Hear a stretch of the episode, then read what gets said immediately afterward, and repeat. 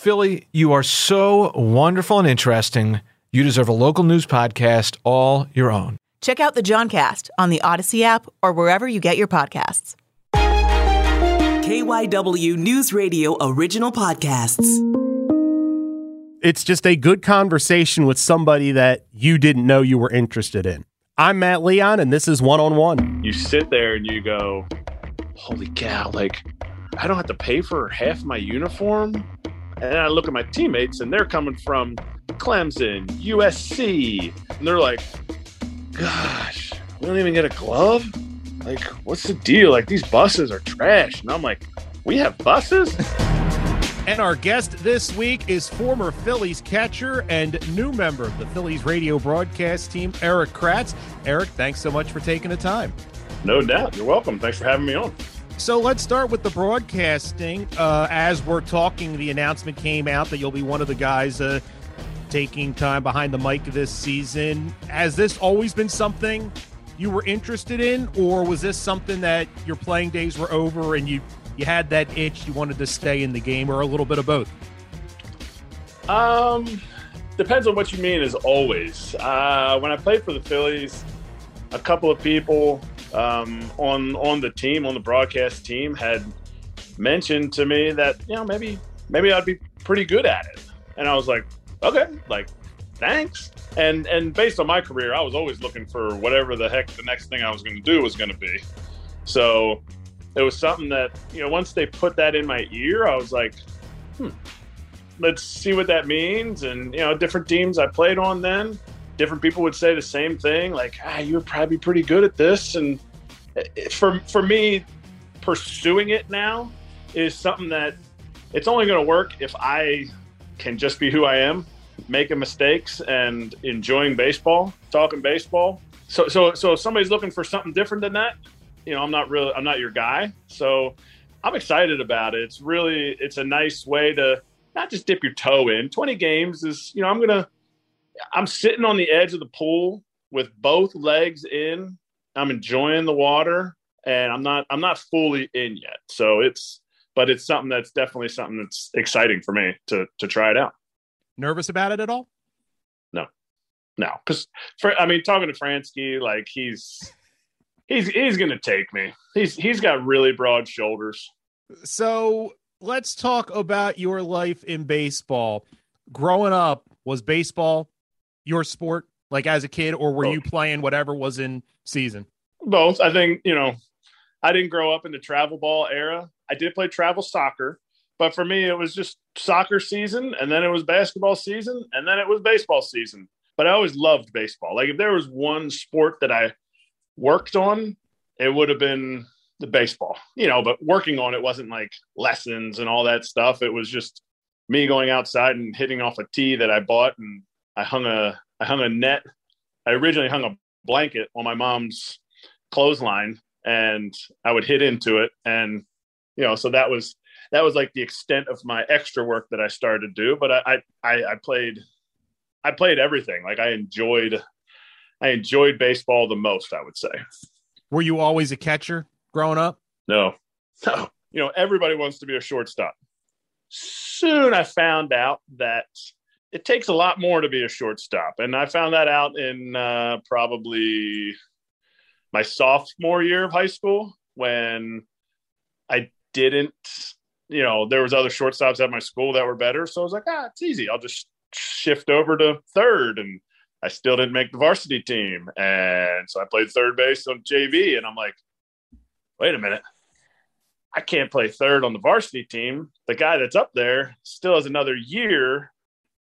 Oh boy, if I want to make the team as a junior, I better switch positions. So something that, whether it was my choice or it was forced, you know, you, you can be the judge, but that's, that's the culmination. My junior year was the first time I caught.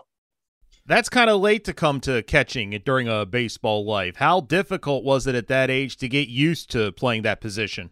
It wasn't as difficult as I thought it would be, because it was something that I never all, all the guys growing up that I played with, the football play, the football players were the catchers. And I was like, well, I guess catching, you just got to be super tough and like, you got to have a beard before you're in eighth grade. And, you know, those were the guys that caught. And so when I got back there, I really, I enjoyed it because I enjoyed the game and I was always in it. It was always a chance for me to be in it. How good I was right off the bat, I don't know. You know, my dad's the only one that was really, that was really there watching all those games. And he's always like, oh yeah, you were great. I'm like, Dad, you always think I'm great. Were you at that young age in high school? Were you at calling pitches at all or stuff like that? Or was it just, you were? Yeah. Yeah. I, I was fortunate through high school, through um, college. I called all my own pitches, and it, that's, that was a great, great learning curve for me, where if I had learned, if I had started catching and then everyone just like spoon fed me all the answers, it was, it was great for me. I made so many mistakes. How long did it take you to really feel comfortable with calling a game, like understanding how to work batters and stuff like that? Well, what year is this year? for for I, I, I really don't know. I mean, I, I definitely started feeling comfortable in the minor leagues, and then you get to the big leagues and it's a little bit different. And you get you get to the big leagues on a really good team, and it's a different feeling. You know, it's I felt like it was a constantly learn, constant learning process for me, calling pitches specifically, because it was a, it was a constantly changing landscape. You know, I think a lot of guys look at how hitters hit and they're like, oh man, you know, he's, he's really struggling right now. There's so many ebbs and flows of, I see this hitter is hitting this pitch. We got to go away from it. And then how soon does he make the adjustment? How soon does the game caller make the adjustment? And it's, that's the beauty of the position. And that's the, that's the crux of the position too, where you're like, oh man, like there was just some days and some hitters, I would sit there and be like, like, are my fingers loud? Like I just put down a one and you were like all over this fastball. Or I, we just threw the best curveball ever, and you just murdered it off the opposite field fence. And I'm like, you know, so I'm like looking down at my fingers, like, are you talking? Like, are, is there like, can you see? You know, that kind of thing. So that that's how that that's how an emotional roller coaster game calling can be for me. The great thing about catcher is it's such a there's the physical aspect. There is the mental aspect to calling pitches and stuff like that. There's the emotional aspect where you've got to connect with your pitcher and kind of understand what guy needs a kick in the rear end, what guy needs a pat on the back, when they need it, stuff like that. Did that kind, kind of come natural to you, or was that kind of something that was a, a learned thing as you were going along? Definitely both. Uh, I, I feel like if you were to take a personality test, I think that would be something that's a strength of mine. Um, reading people, but when you can read people and you put yourself out there that you're reading that person in, in different ways, whatever that means, you know, learning, learning what their strengths are and everything, you're going to also make mistakes too. You're, you're going to, you're going to really fight for a guy. You're going to really fight to, to prod a guy, and you're going to be wrong. I'll never forget a story in the minor leagues. I, There was a guy, we were warming somebody up in the bullpen, and I was like, it was two outs, bottom of the ninth, I think runner on third. And I was like, look, I was like, this is what we're going to do. We're going to go two fastballs away, and he's going to freeze on the one. He's going to miss hit the next one, and then you're going to throw your split in the dirt, and we're going to high five, and we're going to win this game. Boom, fastball away, strike. Fastball away, foul ball. I'm like, this is unbelievable. We're doing this. Splitter in the dirt, swing and miss. Ball gets through my glove. Run scores. They tie the game. Runner goes to first. We ended up winning the game in extra innings, but it was like, you got it. You got it. Oh, you totally blew it. so, so all that stuff, like I prodded him and he was like, afterwards, he's like, thanks for that, bro. Like, you were exactly right, but you screwed it up. And it's like, ah. So you got to be willing to put yourself out there when you're trying to truly get to know pitchers and truly get to know, like, if you go and prod a guy who is high energy and just comes out of the bullpen and just hasn't blinked since he got out there, you're just, you're wasting your time. Like, he doesn't hear that. Same thing if you're like, hey, like, relax and everything's good. You're you're totally fine. To a guy whose heartbeat never gets above seventy, it, you you have you have to know that kind of stuff. And I think that's what the really good catchers that the really good everyday catchers that are, you know, in the playoffs year in and year out, no matter what team they're on. When did you start to think I'm good enough to play in college? Ignorantly, the whole time. Uh, you know, I, I, you don't, but you look back on it and you're like, dude, you're not even on the varsity team your sophomore year on a good team. Like, we were a good team, but we weren't like, we weren't elite. We weren't like state champs. We weren't like a Malvern prep type. We, you know, that's, that's who was really good when I was in school, was Malvern prep. And, you know, so we weren't, we weren't even close to that level, but just ignorantly, I thought I would always be able to play in college. Like, I saw other guys that go play in college and I wasn't sitting there going, yeah, I'm definitely going to play at Division three school. No, I was like, I want to play at Division one, just like anybody else. So what's the road to Eastern Mennonite University? The actual road is eighty-one, seventy-eight to eighty-one.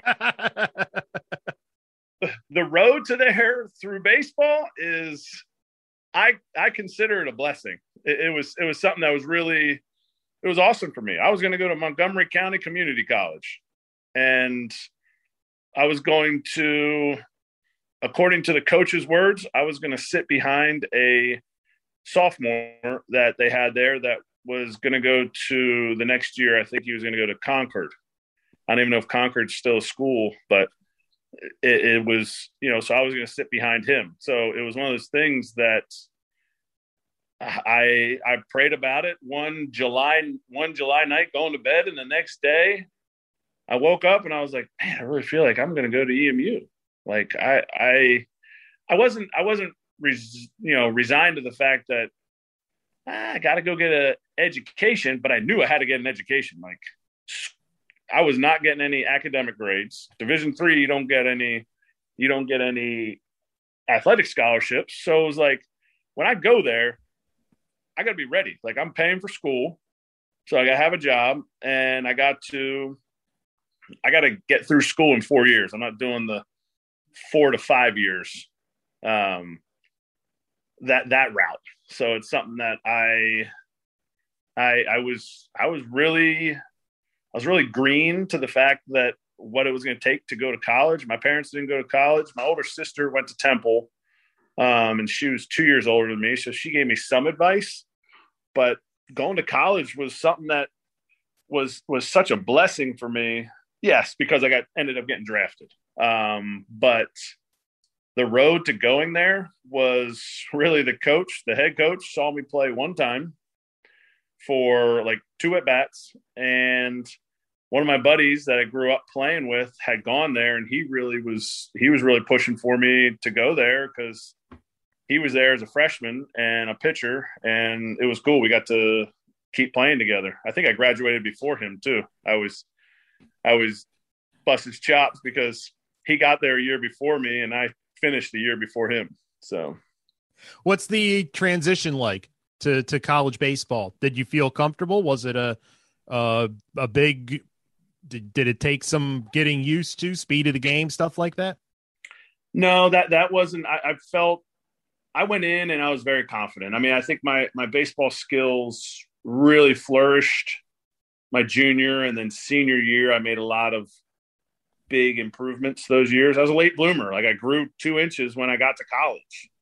Um, I put on fifty pounds by the time I graduated, you know, so I was already a, a big kid. You know, you graduate, you graduate high school, six three, one ninety-five. Like, it's not a small kid, but I was soccer one ninety-five. You know, my legs were, were able to kick a soccer ball, and my upper body looked like, you know, Ken doll's arms. Uh, it, it was something that I, I got there, and there was a great group of juniors and seniors that were, you know, worked and, and they wanted to get better. And it was a group that wanted to get better together. And I came in, they're very, they're very complimentary of me. Like, dude, you can, you can definitely do this. Like you, there, there's just a lot of positive people around me. And they, they gave me confidence that right out of the gate, I could, I could be a, a contributing member of the team. And we had no other catchers. So that, that kind of built a lot of confidence for myself. But one of, one of the things that they, they voted me a captain. We had a captain from freshman, sophomore, junior, and senior, and, and, or representative, not, not necessarily a captain, but, you know, to be voted that. And it kind it kind of, it leaned into my leadership personality um, traits that I had. And it gave me a sense of belonging and not like, oh, I got to show them what I, what I got to, what I can do. And so it, it definitely gave me a lot of confidence. So no, the speed of the game, I always feel like Division three, they ask, people ask like, well, what's the difference between Division three and, and high school? I'm like, Division three is normally like high school, but the pitchers just throw changeups.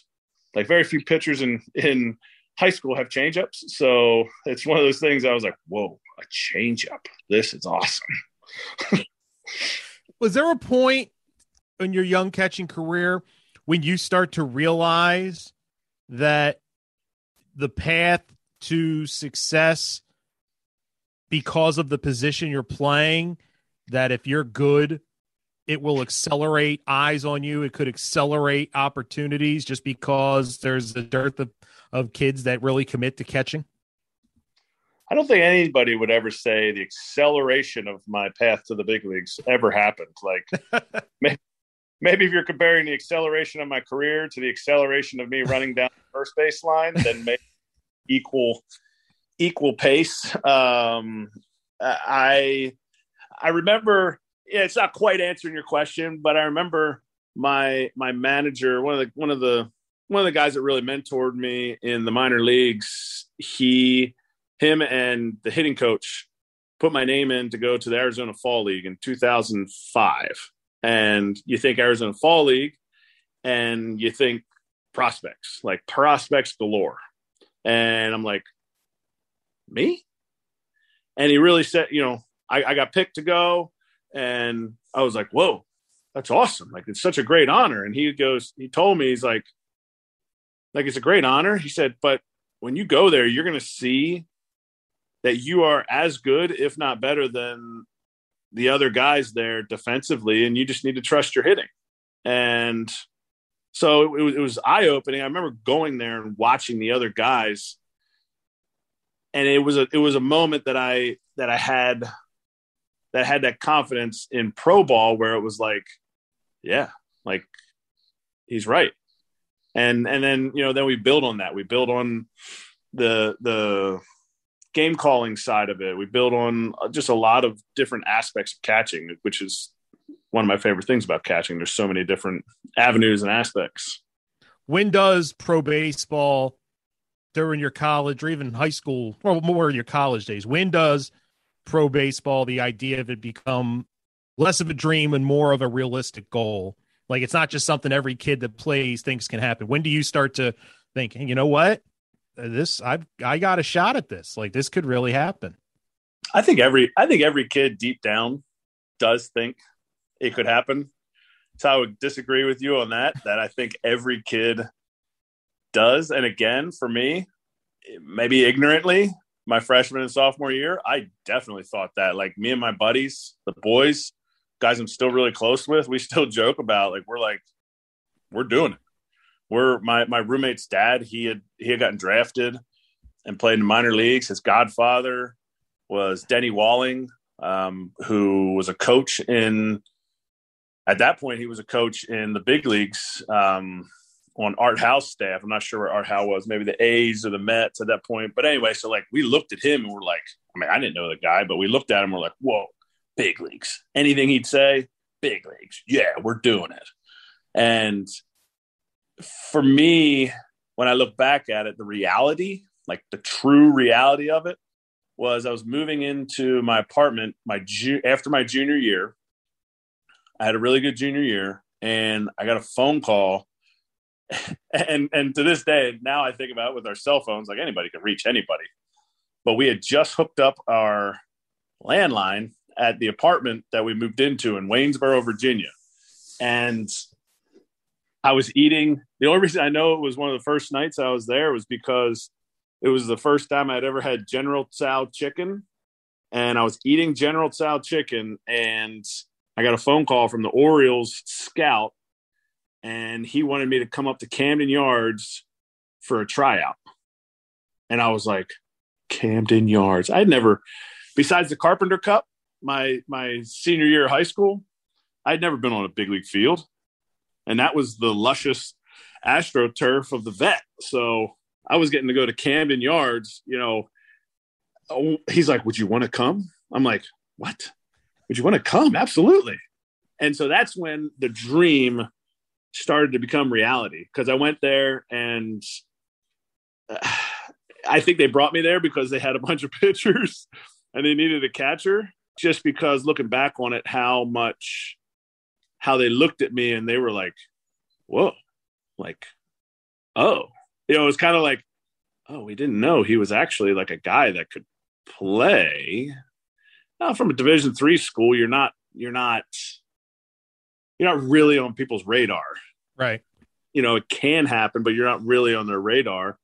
But I did really well. You know, I was smashing some homers and B P.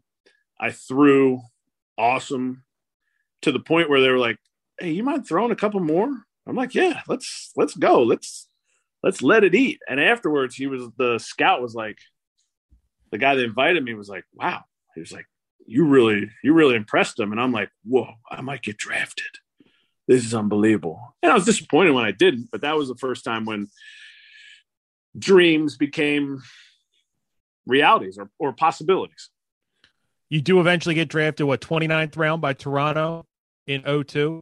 What was your draft experience like? Were you paying attention? Were you not paying attention purposely? Uh, how were you handling it?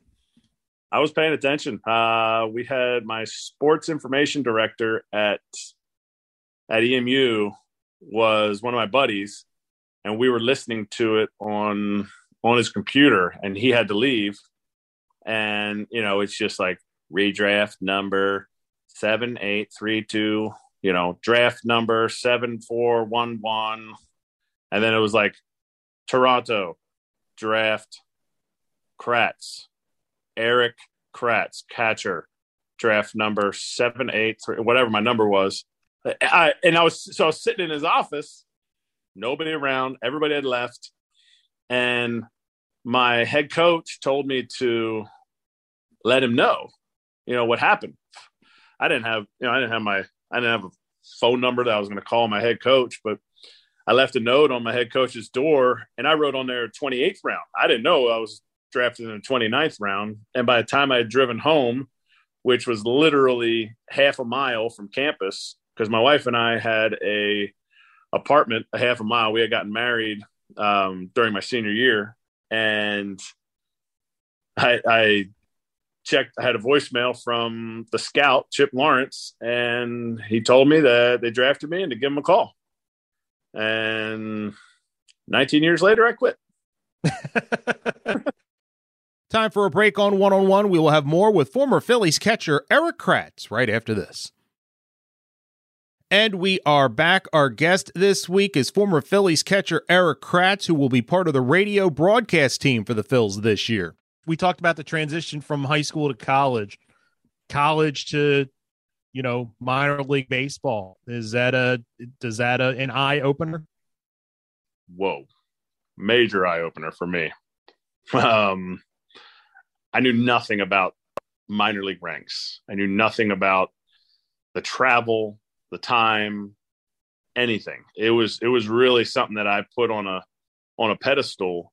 And coming from a Division three program where you don't know anybody in the minor leagues, it's something that you you sit there and you go, holy cow, like I get free bats from the team. Like I get, I don't have to pay for half my uniform. Like that was, that was where I was coming from. And I look at my teammates and they're coming from Clemson, U S C, Mississippi State, whatever big school, and they're like, gosh, we don't even get a glove?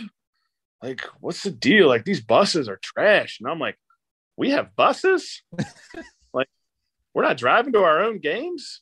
And and so there was so many times when it was when there was a differing uh, differing perspectives from me and my teammates. But as far as like the game goes, the like the acclimation for me to the game, I I couldn't have been more blessed to have hit a home run in my first at bat, because I remember the thoughts of like, holy cow, everybody throws cheese here. And it's like, I had never had problems with guys that threw hard, but I had never really faced too many guys that had thrown hard. Division, our, our league, we might have had a guy that touched ninety-one, ninety-two, maybe. Um, and I remember I did well against most of the hard throwers, but when you sit there and you're like, everybody's throwing hard, I, I think it really could have spiraled quickly for me um, without without having success in my first at bat.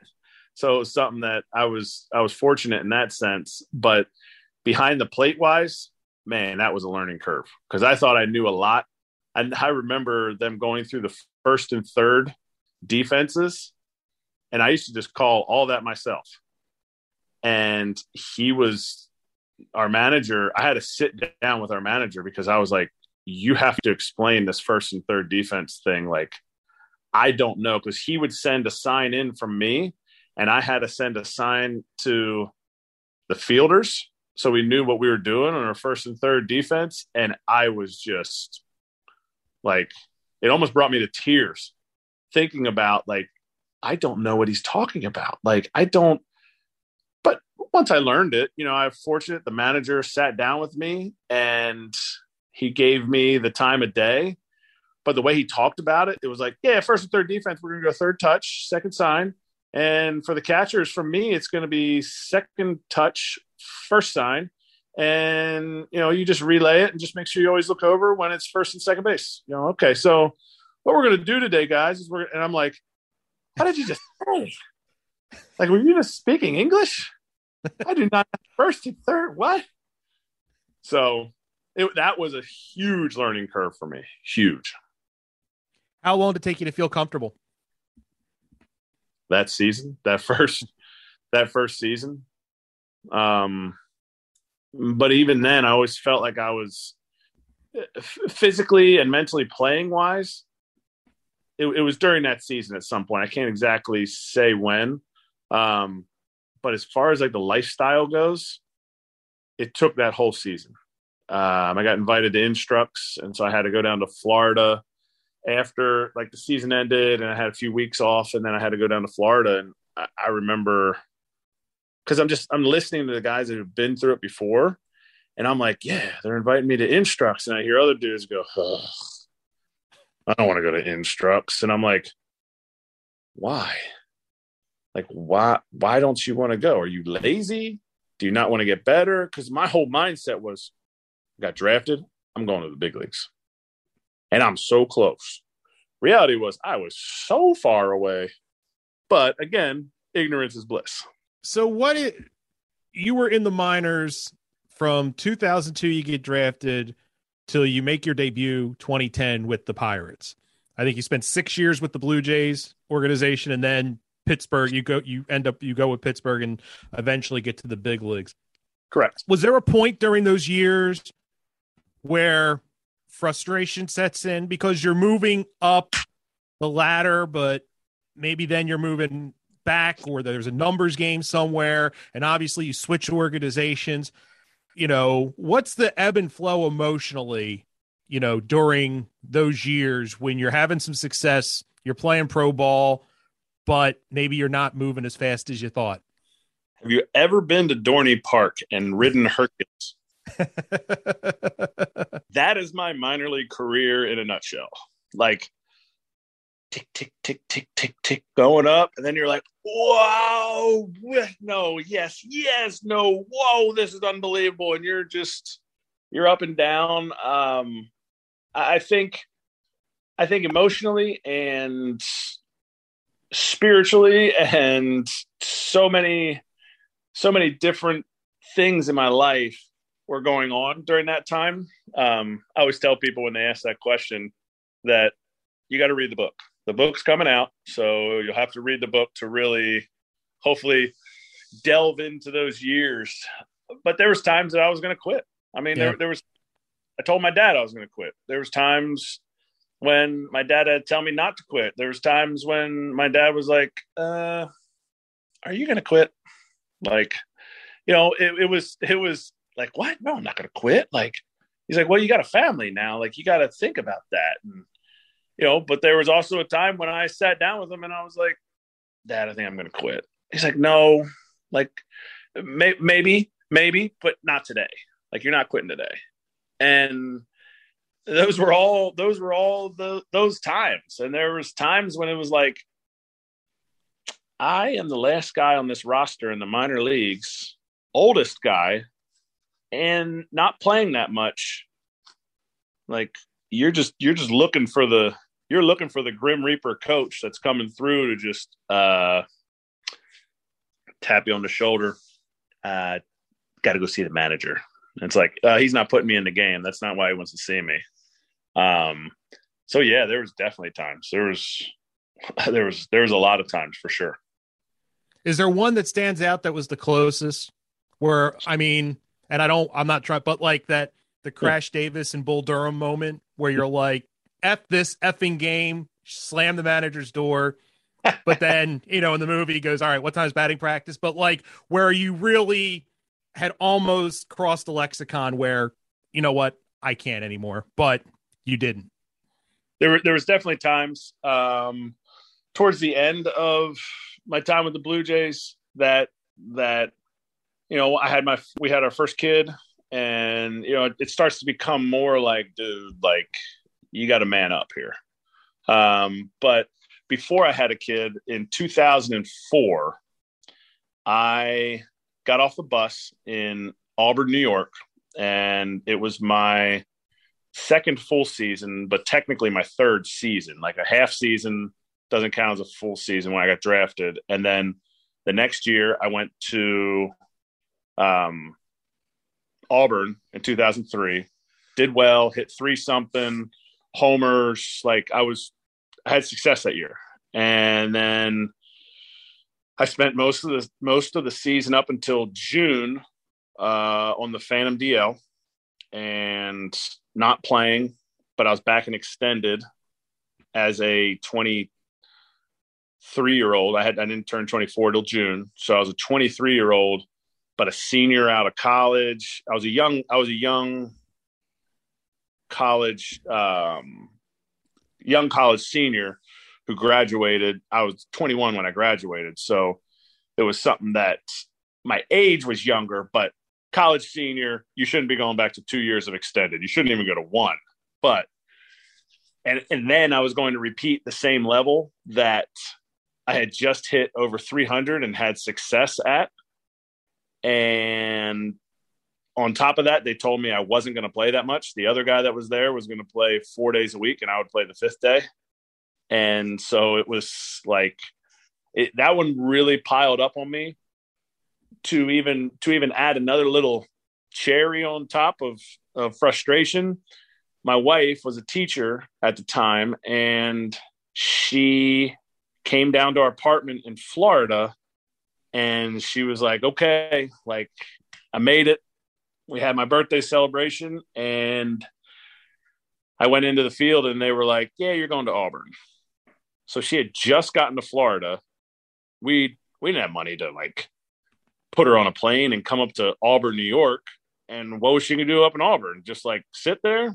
So she had come down. She had come down there. We were gonna be together for the summer, and they sent me to Auburn. And she's like, I don't know that I'm gonna go to Auburn, because she had family up in uh, in Florida, south of Florida, and it was perfect for her to go and hang out with her grandfather. And it was one of those things where it was like, all right, you know, we'll see. Like they, it might not be something that I'm going to be up there for the whole, for the whole summer, but it, it was like, it, that was the cherry on top that really made it frustrating. And my dad picked me up uh, at the clubhouse, got off the bus, and we were supposed to go to the, we were supposed to drop our equipment off in the clubhouse and go to the hotel. The team was going to take us to the hotel. And my dad probably took like five business trips his entire life and his entire career in his job.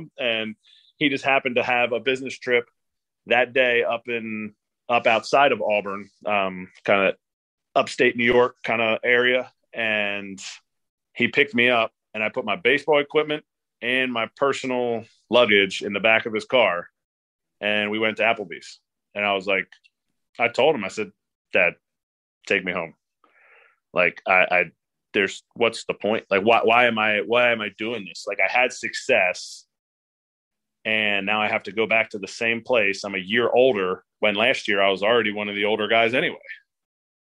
And he's like, nah, like, what are you going to do if you go home now? He's not, he's not saying don't, he's not saying, no, you gotta, you gotta last forever. You you gotta stay in there for nineteen years and keep chugging away. No, he was, he was very like, look, you're here.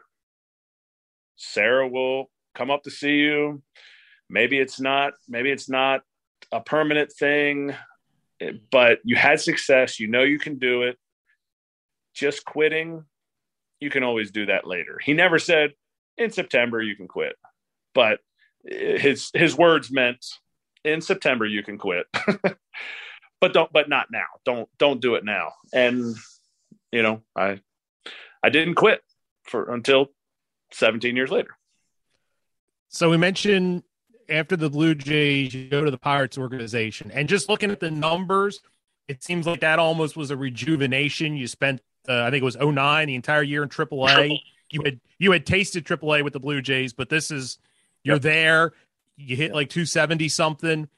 Um, does am, am I re- do the numbers tell the story properly? Were you kind of reborn in the Pirates organization?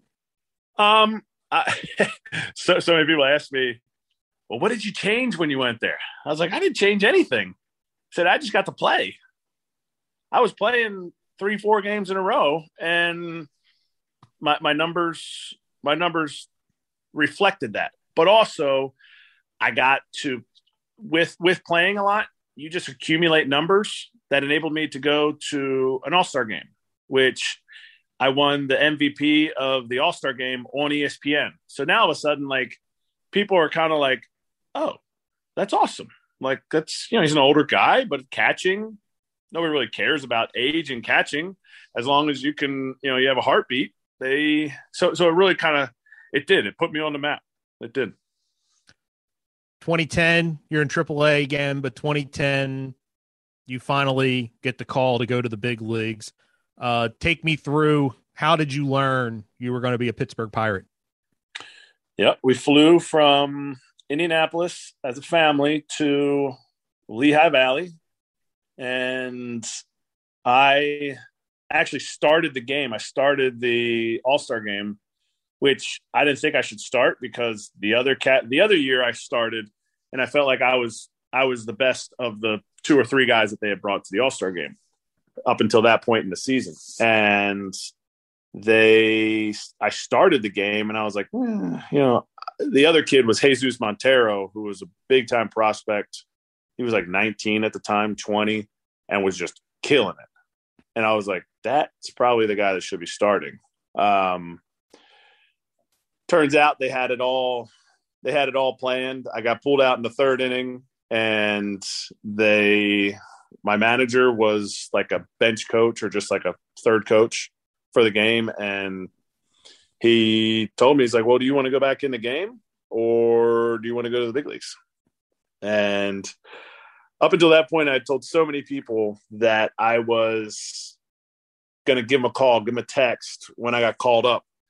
But, you know, when you start saying that, like six years later, it happens. You've accumulated a large list that you're not going to be able to do it for everybody.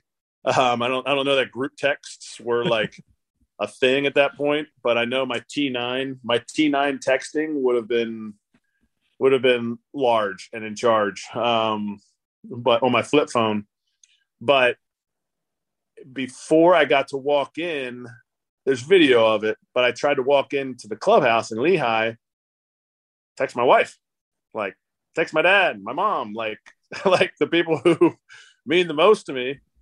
And they stopped me and they're like, hey, uh, we heard the news. Congratulations. I'm like, how did you hear the news? Like, it just happened. I was the only person talking to.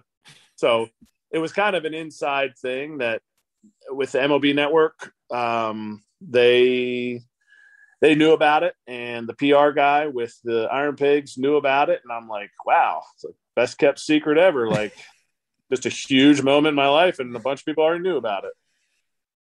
But I, you know, so it was one of those things that I, I went and did the interview, and my oldest son was three. So a minor league baseball game means like mascots and the playground. And my sister was at the game. My younger sister was at the game, and she went to take him to the playground because I was out of the game. And so my wife's like, well, you know, he's out of the game. We flew all the way here for him to play three innings. Like, feels kind of silly, but it was close to home. So it was something that, you know, we got to see family, we got to see everybody. And my sister said she saw me giving an interview, and she was like, what? And she like took Braden, my, my oldest son, took him off the, off the playground. And like started going back to, he he wanted to stay on the playground, and started going back to uh, the her seats. And she, by the time she got there, they were like, I think he was interviewed. Like, what? I think there's a chance he got called up.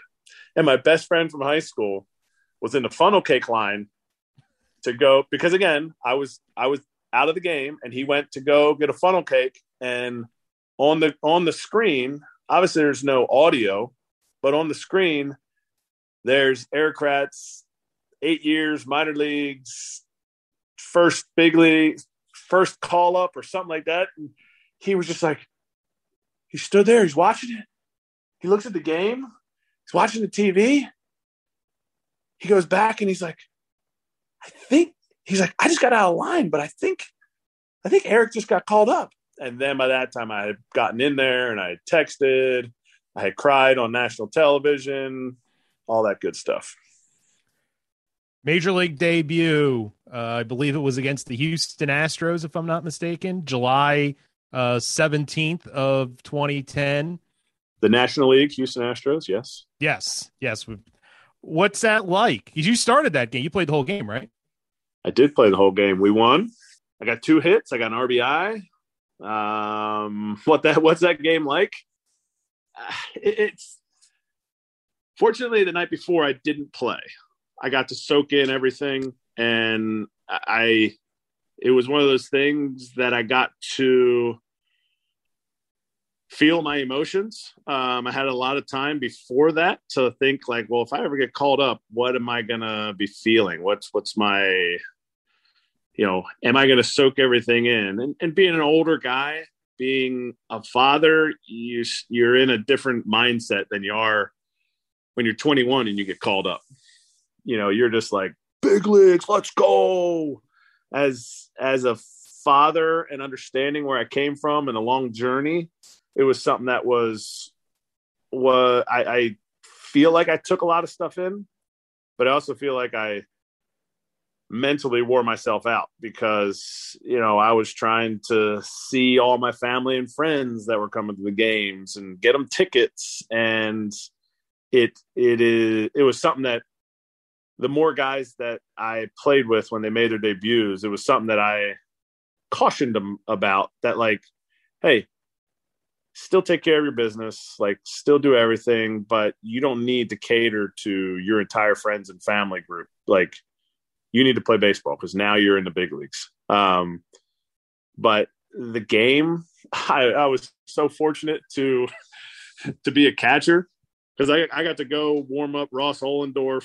I got to go through my entire routine, like a normal day of just going into a game. And so it made, made me way less nervous, way, way less nervous, like walking out. And I know this is the, this is the crazy part. We had a ton of fans at the game.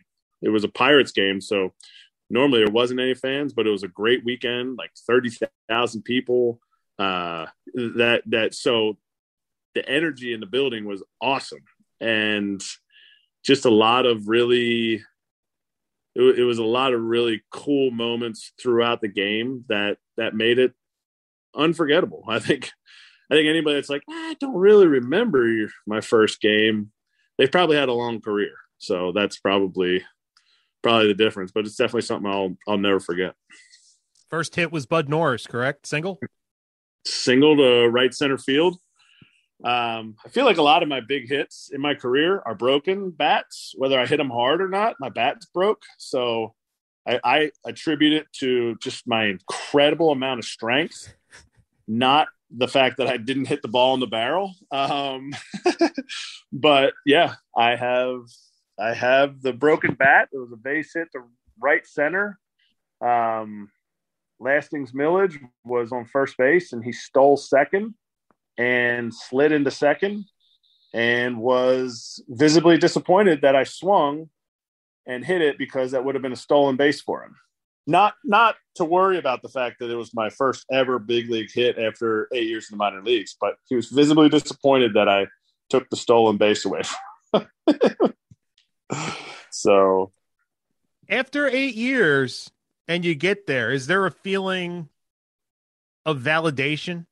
Of finally get breaking through, that it was all, all those moments, that night in Applebee's, you know, the frustration, being told you're going somewhere, you were, you had success the year before. Uh, what's the, what, there has to be a feeling of validation. Like, I did it. That's a good question. It's a good question. And it's got a couple parts in the sense that I, I had learned from plenty of people through my faith, through experiences that I was a baseball player, but that's what I did. It's not who I was. So as a baseball player, yes, there, there was validation, but as, as a man, as a father, husband, friend, teammate, all that stuff, I don't think I needed to be validated to make it to the big leagues. I had, I had spoke, I had spoke to a group of, um, a youth group of, of boys in two thousand nine during the year that I had a lot of success. And I really truly remember that moment as I, I told them, I said, if I don't ever make it to the big leagues, I know I've given everything I have.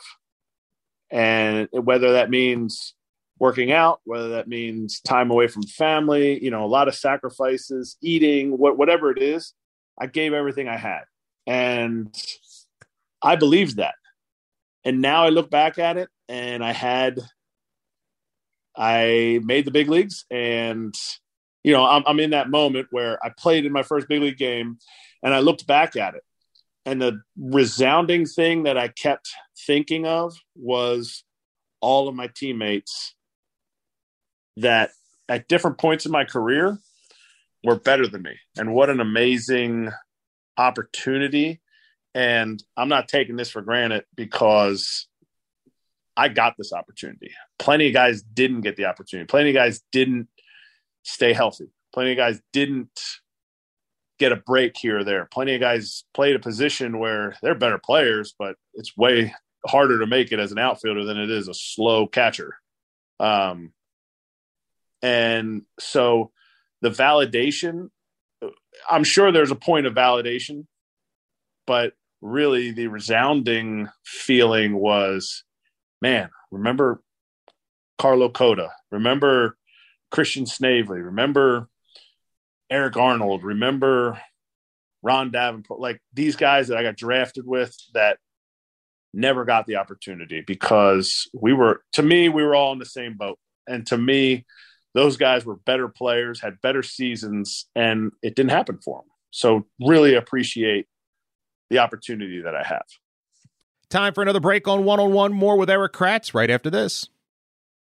And we're back, continuing our conversation with former Phillies catcher Eric Kratz, who is joining the Phillies radio broadcast team this season. So after twenty ten, you signed with the Phillies organization. Now, was that a situation they were the team that showed the most interest, or was it more where you were in your life with your family, it was an opportunity to be close to home, or was it strictly baseball? This is the best opportunity for me. Best opportunity, to the point where when they called, my wife was like, what? The Phillies? Like, we were living in Virginia at the time, um, but, you know, she knew I grew up a Phillies fan. She, I had gone to the World Series in two thousand nine when they played the Yankees. Like, she was, she she knew full well what playing for the Phillies meant. Like, we'd be in Lehigh, get called up, I'd be in Philly, I'd be close to my parents. Like, she would have help with the kids. And she's like, you got to take it. And I told her, I'm like, we gotta, like, we gotta really, we gotta really look at this and, and just look at all the teams that are asking and calling. And obviously we ended up taking it. Um, I ended up taking the job, and it was the best decision, decision that I could make for my career. But it was also uh, so many other cool things about it. The fact that I got to play for the team I grew up rooting for. You spend most of the year at Lehigh, but you do get called up in September. And, you know, twenty eleven Phillies, you're talking, you know, Halladay, Lee, Hamels, Oswald, Ryan. Like, I don't have to tell people the names. What's it like walking into a clubhouse surrounded by Hall of Famers, you know, future Hall of Famers?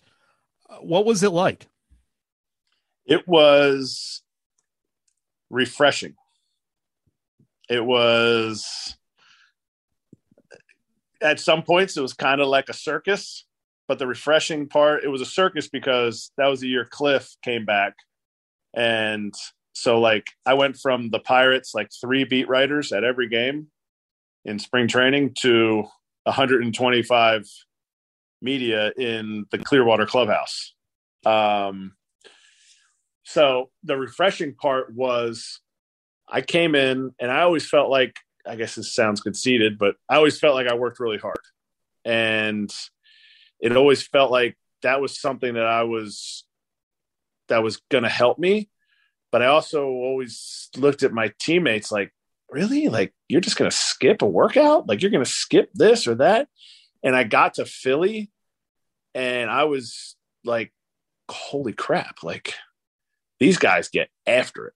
And you're talking about Raul Ibanez, thirty-nine years old. You're talking about Chase Utley, all he accomplished. You're talking about Ryan Howe, every single guy on that roster.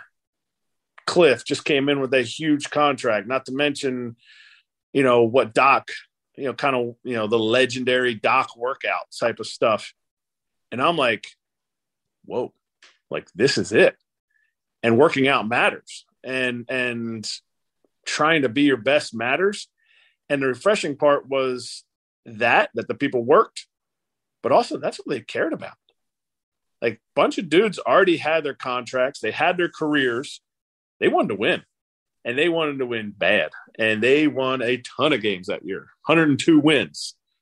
Like, it was a legit team that had accomplished so much, and it was refreshing to see everybody getting after it. And really not distracted by the things that I saw guys distracted by when I was with the Jays and the Pirates. But they never won. So it was something that the Phillies, it was it was very refreshing for me. Of all the, we talked about all the, the pitchers on that Phillies staff, who was uh, the most interesting to catch from a purely catching standpoint, just as how you had to handle them, their stuff, the challenge of their stuff? Uh, who was the guy that was the, the most interesting? Most interesting. Are we talking about K K too? Are we talking about Kyle? Sure. Kendrick? Yeah. Anybody on that, on the, that staff. There's no, there's no way you can mention that staff without mentioning K K. Um, oh man, the most interesting, they, they're, they're a whole package deal. Um, I think, I think less physically. Like, to that point, I, I felt physically my my physical catching abilities, I had a lot of confidence in. So I didn't think anybody, you know, I wasn't intimidated physically trying to catch anybody. But as far as like intimidated, when I finally got into catching Doc, uh, that was intimidating. Um, but it was a learning process for me too, because he was so focused on preparing for the game that it made me prepare for the game. Like, I have to be prepared. If I'm going to get in there, I have to be prepared, because that's what he expects from himself. And it's like, well, why would I not do the same thing? And so we, he elevated my game without even saying a word, because he barely ever said any words. Um, but then you go like Cliff, who's just like ultra competitive and is just going to get after it. And is really just going to throw. He's like, I'm just going to throw as good as I can throw every single day. I'm like, well, that's what everybody does. He's like, yeah, but I'm just going to do it. So his personality was, was way different. Our personalities really meshed. We really, you know, got on the same page. And then there was Cole. Cole was, Cole was just, he was very easygoing until you weren't on the same page. And there was times when he visibly was upset with me. And so that made my, that made my heart race. Like, oh crap. Like, these are all pitchers where you're just, as a catcher, if they don't see, if the rest of the, if the rest of the league, the, the rest of the team doesn't see you behind the plate, you've done your job. Like, just let them do who they are. And, and so that was learning for me too. You know, Cole knew what he wanted to throw, and it, they all worked at a great pace. And so if you didn't, if you didn't run it at that pace and you didn't have it right, you know, the sign that he wants right away, it's like, you know, you could, you could be, he would be visibly upset. And I'm like, ah. I was never like, oh, why are you upset with me? No, I knew I messed up. Um, so they, they all had their challenges, and they all had things that really made me a much better catcher that I took on for a long time in my career. You end up really establishing yourself with the Phillies as at, at the backup catcher, uh, twelve, thirteen. I think he came back in, in fifteen uh, as well. Yep. And the fan base loved you. You got a, an endorsement deal uh, with the, the, the Turkey Bacon Company. Yep. Uh, you, you really made an impact that a lot of backup catchers don't make. How much fun was it to, not just having the success, not just having that connection, but doing it at home, you know, and, and with the team you grew up watching? For sure. I think, I think the success, the success is the big thing. I mean, that's the, that, that's what you try for as a player. Um, but the whole like interaction with the fans, I think it just, it came naturally, in the sense that I was a Phillies fan. I was a Phillies fan. I grew up.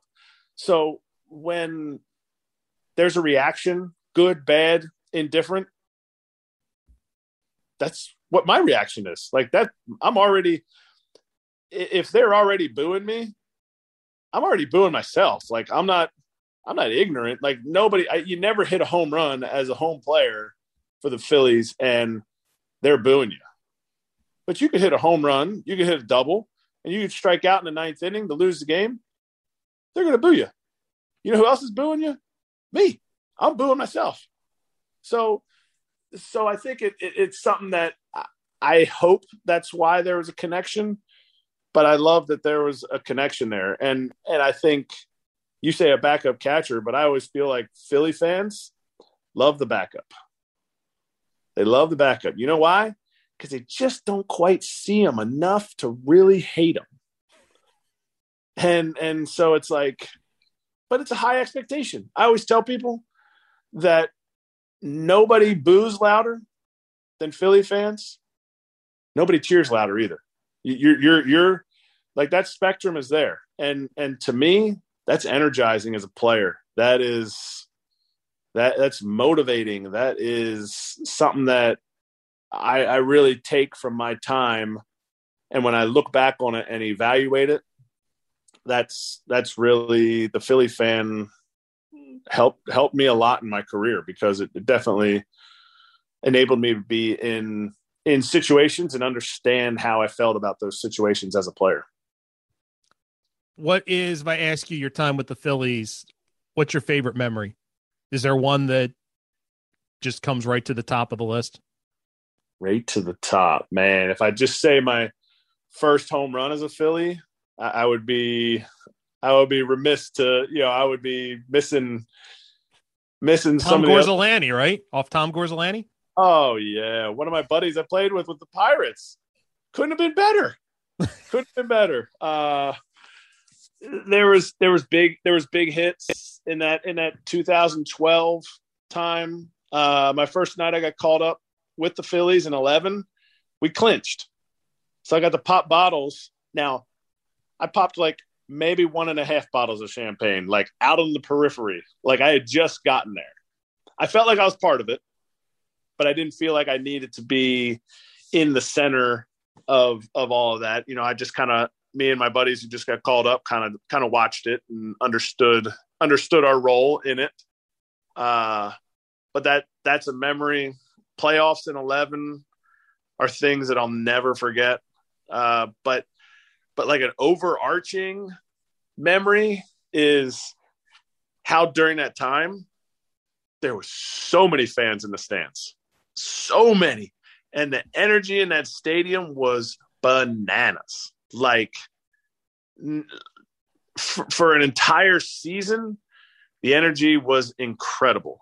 And that was something that I honestly really didn't notice a ton until I came back in fifteen, and there just wasn't quite as many. There, I, was, I remember, I remember telling somebody, I go, I'll be honest, I didn't know that the seats were blue. maybe I just wasn't, maybe I just wasn't uh, as observant enough, but they just really seemed bluer during the game when there was no fans sitting in them. So that was that was something for me that was, you know, an, an overarching, an overarching memory.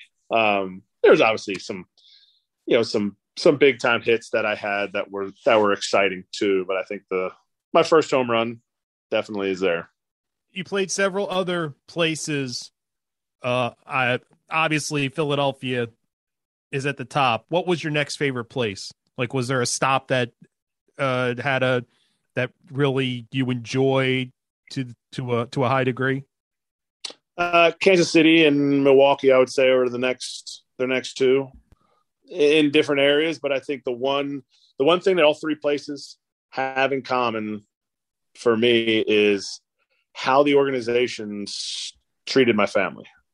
Just, I mean, Mister Montgomery treated my, my family like gold.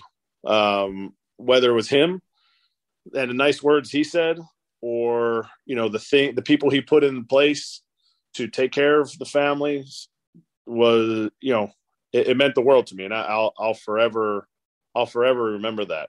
Um, and the same thing in, in Milwaukee.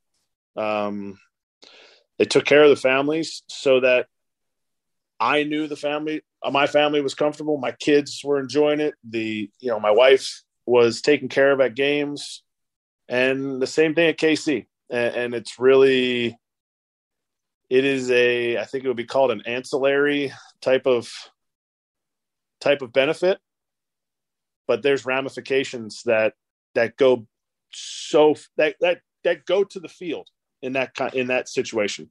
And, and I'm not a superstar, but they treated me, all three organizations treated me and my family like, like superstars. So you ended your career in twenty twenty with the Yankees. Was it just time? Were you out of gas as far as playing's concerned? Uh, what led you to hang it up? I I wasn't out of gas. As a backup catcher, you spend most of your games like just watching games. Like, so physically, I me and my wife, she's such a great planner. She plans ahead and looks ahead, and we sat down and talked about it. I was like, I could play for five more years. Like physically I could play for five more years because I barely played.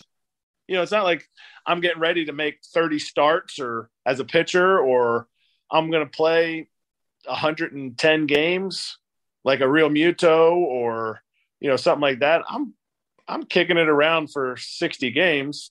Doesn't mean I'm not ready, but like I think maybe if I would have played one hundred twenty games at the age of forty-two, maybe that physically would have worn me out. But I was always up for the challenge, and I always felt like I kept myself in physical shape. But the biggest thing was my kids are not getting any younger. Every year, I know this is newsflash, but every year kids get one year older. So that's how it works. Um, and it was, we had originally planned the Olympics were going to be my last hurrah. And they were supposed to be in twenty twenty. And I was on the Olympic qualifier and COVID hit. And, but by that time we had decided twenty twenty was it. Like, and my wife was reminding me of that, like twenty twenty is it. And it was great that she did, because I was able to go out. You know, we lost in the playoffs in twenty twenty out in San Diego, but I was able to leave. My boys were bawling. They were so upset that they knew it was going to be my last game ever. And I was like, what do you guys want me to do? You guys want me to miss all of your games? Now I'm coaching middle school. I'm coaching both their teams. Uh, do you want me to not be home at spring training? You know, the, the older they get, the less time they can miss from school. Um, and, and let's say, you know, physically, I feel like I could play for five more years and, you know, I'm still on that trajectory. Like I feel like I could, but at five more years, my oldest would be in college. My second child, my second son, he would be driving. So that's essentially like he's not in the house anymore. And my daughter would be, would have been thirteen. And so I don't know many, you know, many thirteen year old girls who are like, oh man, I'm so glad that my dad's here. Like, you know, they're off doing their own thing. And so every year is an important year. Every day is an important day with my kids, with my wife. But looking ahead, it, it was, it was just time. And I'm so blessed, so fortunate to be able to walk away. So many people get the uniform taken off of their back, and so many people can't even walk when they're done, especially catchers. And I got, I got to hang it up when I wanted to. I got to experience so much. Yes, I didn't get to go to the Olympics. I went to the qualifiers. Um, and they did ask me if I wanted to play on the Olympic team. And by that time I was full bore, full go into not playing anymore. And I had no desire. I, and I, I'm so thankful that I had no desire, because I see some of my, my buddies, my good friends who didn't have that feeling and, and needed to keep trying to play because their careers didn't end the way they wanted to. And so I'm so fortunate in that. And I see kids getting ready for the season now in high school. And I'm like, ah, so glad I don't have to get ready for the season. It is so great. Eric Kratz, this was so much fun. Thanks so much for taking the time. No doubt, Matt. I appreciate you, you having me on. And that will do it for this week's episode. Want to thank former Phillies catcher and current member of the Phillies broadcast team, Eric Kratz, for being our guest this week. If you like the show and you listen on Apple Podcasts, help us out by leaving us a rating and a review. You can follow the show on Twitter at one on one pod. You can follow me on Twitter as well at Matt Leon ten sixty. Thanks so much for listening, and be sure to check us out again next week when we bring you another conversation with someone you should know more about.